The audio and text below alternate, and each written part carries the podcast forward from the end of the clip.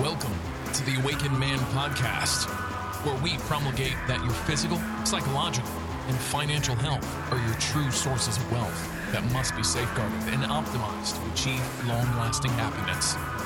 Here we'll discuss tactics on how you may self actualize to reach the pinnacle of authentic masculinity by embracing true libertarian principles, arming yourself with red pill knowledge, as well as implementing the most up to date holistic health biohacks to optimize your health.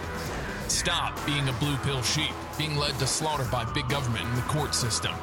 Become an awakened man. Here's your host, Gregory.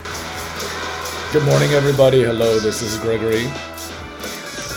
Welcome back to another episode of The Awakened Man. I hope you're doing well today as we enter into May. Soon and very soon, we are going to see the May. Here we go.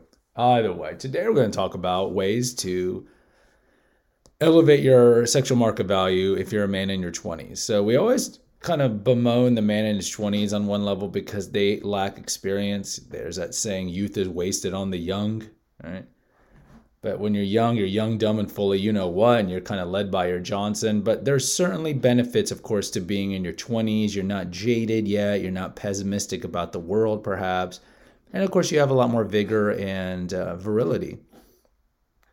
But we're going to give tips to the 22 year old man, 20 year old man on what he can do to make his SMV super high 10, 15 years from now. The obvious one of course, is going to be your career because sexual market value for a man is fundamentally different than women. We know that women are human beings, men are human doers. So if a woman is born with poor beauty or lack of beauty, or is overweight already at 18, uh, unless she loses the weight, there's really not much that can happen to her in terms of her sexual market value going up. See, in the old days, before morbid obesity, even ugly women, think of Sarah Jessica Parker, horseface, she would still get be seen as attractive because women, let's say 100 years ago, as a whole, were not overweight. And so you could have an unattractive face, but still have a really nice body, and men would be attracted to you. But now, even unattractive face women like Sarah Jessica Parker, a lot of them are fat. And so they're women, they don't really have a sexual market value at all. And they're going to be, unfortunately, not desired. But in general, if a woman is relatively attractive or very attractive, she is not really to have to earn her sexual market value because it's all based on beauty, youth, and fertility, somewhat on virtue. But we know as sexual market value of females, it's really high and strong in her 20s. Most of the time, she doesn't parlay that into things that are beneficial, like marrying a good quality man and, and starting to have children young. She goes to her career and wastes her, her fertility years on a career that ultimately isn't going to be there for her when she's on her deathbed. But eventually it topples in her 30s, and then she's under the number one from 40 to 80 as she's lost her fertility and eventually goes into menopause. Now, men are different. Our sexual market value is mostly based on our ability to provide. In the old days, of course, it was providing the biggest cave, the, the largest piece of meat from the predator they killed on the hunt, and so forth. So, what can a 20 year old man do that's going to essentially translate into success in our Paleolithic wiring because we're essentially most of Homo sapien sapien existence has been in the Paleolithic world. We're just in the modern world, just a, a, a blip. So, of course, the big thing is going to be making money. So, what can you do in your 20s that are going to help you make money? Well, clearly, you can go into professions that are going to be lucrative. Now, you you should pick something that is something that you like and that you're successful in. So if you have an aptitude for math, for example, maybe you don't want to be going into something that really doesn't use math a lot. And if you're into people skills, maybe go into sales. Either way, don't pick the liberal arts college. Don't pick philosophy, political science, psychology, history, because even if you go and get the terminal degrees for these fields, which is the PhD, the PhD doesn't make a lot of money. There's a lot of oversupply of PhDs right now because these these schools, of course, have been cranking them out because they make money off of, of the tuition. But now for like every one tenure track position that's available, even pre-COVID, there were something like 80 applicants. So don't go into that. So if if you have very high IQ and a high study ethic, of course, go into medicine, law, You can even go into engineering, accounting. If you if you want to avoid these fields and you feel like you're kind of business oriented, then you can start a business early on, online or or whatever it is. I mean, there's so many opportunities now with the internet that, that didn't exist before. But my point is, don't fall for the trap of going into a field that you like. Like my father was a pathologist, but I loved geography as a kid. And he's like, uh, Gregory, you need to go into a field that makes money. And I was like, Dad, whatever. I love geography. So I got my degrees in history and geography, which is a colossal mistake. So again, I'm a cautionary tale. So go into a degree, let's say medicine. So have a very high GPA in college. If you want to date, just be wary, glove up, and rinse out those condoms. Don't get dick napped. Don't fall in love. I know this is hard, but you got to think about your 35 year old self. Your 35 year old self's going to thank you later after we get to that point. So you get your, your bachelor's degree, you worked hard, so now you go to medical school. And then in medical school, it's really up to your proclivities and what you want to pick in. But most most people go to medical school now uh, go into specialties because there's just more money to make there than family doctor. So go into whatever field you want. You know, dermatologists make something like almost three hundred fifty thousand a year, and, and they don't really deal with life or death stuff. But you could be an orthopedic surgeon. You could be what, whatever you want. Look, look, I'm just using medicine as an example. You could go into engineering if you want. But even with law, you know, law makes decent money. But even now, there's a surplus of lawyers in most cities. Whereas medicine, I mean, certainly the, the face of medicine is changing. You see that PAs are really taking over for a lot of the of the family doctors, but the specialties are still doing well. So let's say you go into uh, radiology. You don't really want to deal with people. You just want to read X-rays in your room. That's great. So you, you graduate from medical school at 26. You probably will have some debt because medical school, unless your family's paying for it, you, you typically can't get loans for that. But that's okay because a typical radiologist makes about 300000 a year, and it's a pretty easy gig. So now you're 26, 27. Let's say you finish your internship residency by 28. So during med school, same thing. Hopefully you didn't date much, and certainly you didn't fall in love and get a woman pregnant. Because now that you have the MD after med school and you've done your residency, and let's say you take your boards, and let's say by the age of 30, by the age of 30, you're set. Now, by the age of 30, in the female equivalent, they're already in decline. And see, and this this goes to the old adage: men age like fine wine, women age like sour milk. Because a man in his 30s is just at the prime of his life. He hasn't even entered his peak sexual market value years, which start in about five years. But he's already got everything lined up. If you're 30 and you're about to enter a career where the average salary is, let's say, 250, and you have no kids and you're not married, you're already in good shape. Now, if, if during that time, those 10 years in your 20s, you were able to save, we have that episode here on compound interest, you know, put away $100 a month or whatever, then you're even in better shape. If you have savings, or let's say you had some money from your family, made some real estate deals or whatever, or you just have family money and you already have some money in the bank, plus you're going to be making 250, 300K for the rest of your life and you're only 30 and you have 35 years, if not 40 years of working, you are set. So the biggest thing about kind of prepping your sexual market value is, of course, your career because we're defined by how we provide. And that's kind of the blessing of being a man because with a woman, it's all based on beauty. But even the most beautiful woman like Gigi Hadid in 20 years is going to look like her mom, which Yolanda Hadid's not unattractive, but it's going to be plastic surgery and she's past her peak and she can't have kids. But in 20 years, even if you're at 30, you're going to be 50, and that's like younger than Brad Pitt. And look at Brad Pitt. So you always got to think long term, men, in your 20s. Think long term. What are things that are going to elevate my sexual market value? So clearly, career because you can be an unattractive man. And there's tons of Hollywood examples, comedians in particular, tons of these examples, athletes that are not good looking. Look at Patrick Mahomes, not good looking dude. You know, for every Tom Brady and maybe Aaron Rodgers, you have like Patrick Mahomes. He's not a good looking dude. But it doesn't matter because women will overlook beauty for the way they're wired, which is provisioning and status and hypergamy.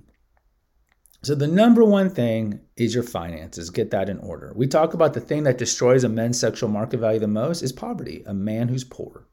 He could be good looking, but if he's good looking and charismatic, but he's poor, you know what we call that? We call that Chad and Tyrone. Chad and Tyrone are not rich typically. So let's say you already got your finances, you already have everything planned out, you're 30 years old and you're wealthy. So what else? Your physical health, of course, that's important. Ideally, try to stay in shape, but this is not paramount. But ideally, stay in shape for you so you'll have a long life to live. Also, in your 20s, hopefully, and certainly in high school, you didn't pick up any addictions like binge drinking and uh, future alcoholism and porn. That's great. Typically, the studious types probably didn't go to a lot of parties. But on, uh, conversely, though, a lot of a lot of people who go to law school, med school, do drink a lot to get the edge off of the stress. But if you can get out of your educational years, let's say by 25 or 30, and you don't have any major addictions, that's great. Your financial health is set your physical health is set, you have no addictions that are going to ravage you because I mean look for every you know successful doctor we'll just keep the doctor example there's House right? There's there's Gregory House from the old show. So you don't want to have or like my father my father was a functional alcoholic. So you don't want these things are going to sidetrack your career. So now let's say you're 35, you've already started your career, you started your private practice, you're already saving money, you're paying off your debt, but again, you're making 350K a year, you're going to pay off that debt pretty quickly, especially if you save. Most men are frugal. They understand the adage live like a pauper in your 20s and 30s so you can live like a king in your 40s and 50s and 60s and 70s. So most men as a whole don't overspend. Most men as a whole, they don't. And you're in a great situation for the rest of your life. So it's all about thinking long term. And the number one thing is not necessarily getting your six sixes and your six pack abs, in particular the six sixes, but it's really about setting yourself financially. Now, the other part of that, of course, is going to be purging your relationship thirst and being masculine. Because how many nerdy Albert from Hitch, you know, Kevin James character doctors do you know, or accountants that you know? And in fact, in the movie, I think he's an accountant. But how many of these guys do you know? Or the Indian doctors, the Asian doctors who have a lot of money. And so they are going to attract women, but they don't know what to do with these women because they don't know how to be masculine. And they certainly they don't have discernment to see the gold diggers for who they are. And then certainly if they haven't had a lot of luck with women because they were always studying, they don't have the wherewithal to have her sign a prenup. So now they're really set up to get screwed over by these women because yeah, the women, when you're rich, wealth is a double-edged sword. You're more likely to get good girls, but you're also more likely to get the gold digger types. And so if you don't have experience with women, and certainly if you don't know how to practice and, and exercise your, your masculinity, you're gonna get denapped. Right? You're gonna fall in love and you won't make her sign the prenup. And then if you're just one of those wussy guys, even though you're bringing a lot of money, your your wife's gonna start doing the shit test. And if you're failing them because you're just kind of a beta obsequious simpy guy, uh, that's not gonna be good for your marriage. So while you're you're you're working hard in med school or whatever your field is to get a lot of money, you need to be purging the thirst. The idea that you are the king and you are the catch. Because certainly, if you're making or planning to make three hundred thousand a year or more in business or medicine or law, or whatever, you're going to be the king of the catch. Absolutely, you're the king and the catch. And as the king and the catch, there are certain types of women that you should not tolerate to marry. You would never deign to marry. And this is no offense to these women, but these women made mistakes and we all make mistakes that we have to kind of live with the rest of our lives. But if you're a 35 year old man making 350K, you're not going to marry a fat 40 year old. You're not going to marry a fat single mom. You're not going to marry a woman who has a lot of debt, consumer or student loan debt, who's your age. You're not going to marry a woman with no mental health problems. You'd be a fool because you're not parlaying your SMV. You should get the 23, 24 year old, somewhat virtuous woman who doesn't have a lot of mileage on her who doesn't have the aforementioned things, who's not a single mom, and so forth, because you have the ability to get it. Just like beautiful women. And if you women are listening, like my troll, if you women are listening, a beautiful 23 year old isn't going to marry a fat, ugly janitor. Why would she do that? Because she can get something better. So we don't shame the woman for not picking the fat, ugly janitor, but you you you shame the man who can get the young the younger, beautiful wife. That's not right. Because look, both sexes are shallow. We're shallow in different ways. So either way, if you don't purge the thirst and realize your life is perfectly happy without a woman, you're liable to make these simp mistakes, like picking the, the aforementioned type women. So you've worked really, really hard to get this degree and have all these finances set up only to marry somebody, have a couple kids with her, and she divorces you and takes half your assets and all the aforementioned things we always talk about here. But even then, the good news about you, though, is that since you've already laid the groundwork to have a career that you're going to keep making money, you'll recover quicker from divorce than, let's say, the man who's a teacher who gets divorce raped and now he's 50 and doesn't have time to rebuild his finances because he doesn't make a lot of money. So, in short, purging the relationship thirst is the number two thing. But the number one thing is setting up your finances. Like for me, I should have listened to my father.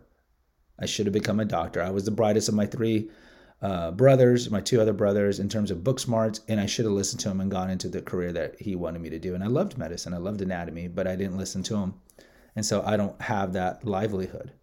So again, I'm not somebody that you should strive to be emulate. I'm, I'm a cautionary tale. So please, guys, in your 20s, think long term. And the key is pick a degree that you're good at, that you have passion for, but you have an aptitude for. And during your studious years, do not fall in love and certainly do not impregnate a woman. No, you shouldn't have any children until you're at least 35. Enjoy your 20s and 30s, travel the world, live your life because you can settle down later on because you don't have a ticking time bomb of fertility like women do at that equivalent age. You don't. So enjoy your 20s, pray, thank God, see the world, limit your fornication, if not be a good celibate, chaste man. I have an episode on that. And then in your 35, 40, if that's when you want to marry, then you're going to have the, the peak optimization, like the optimized man, the peak optimization to find a woman who's much younger, who's good for you, and you can start a family. But make sure you realize you're the king, you're the catch, you ever sign a prenup, and you maintain frame and you maintain masculinity because you are the king and the catch. And even though after you sign the Faustian Pact that is the marriage contract, you use a lot of leverage, if you signed, if she signed the prenup and she's the highest branch to which she can monkey branch to because you're making so much money, she's likely going to stay with you. And likely, if you keep maintaining frame and passing shit tests, you can have a successful and happy marriage.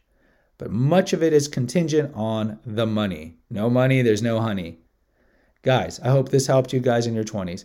Listen, if you appreciate my content anyway, please post an honest review. If you have an Apple product, go to the Awakened Man podcast on the Purple Podcast app and scroll down. You'll see where it says write a review. Write a review if you want to write something that helps even more. But if you just want to put in the five star review or whatever star review you want to give me, that does help with the analytics as well. But the more you write, the better.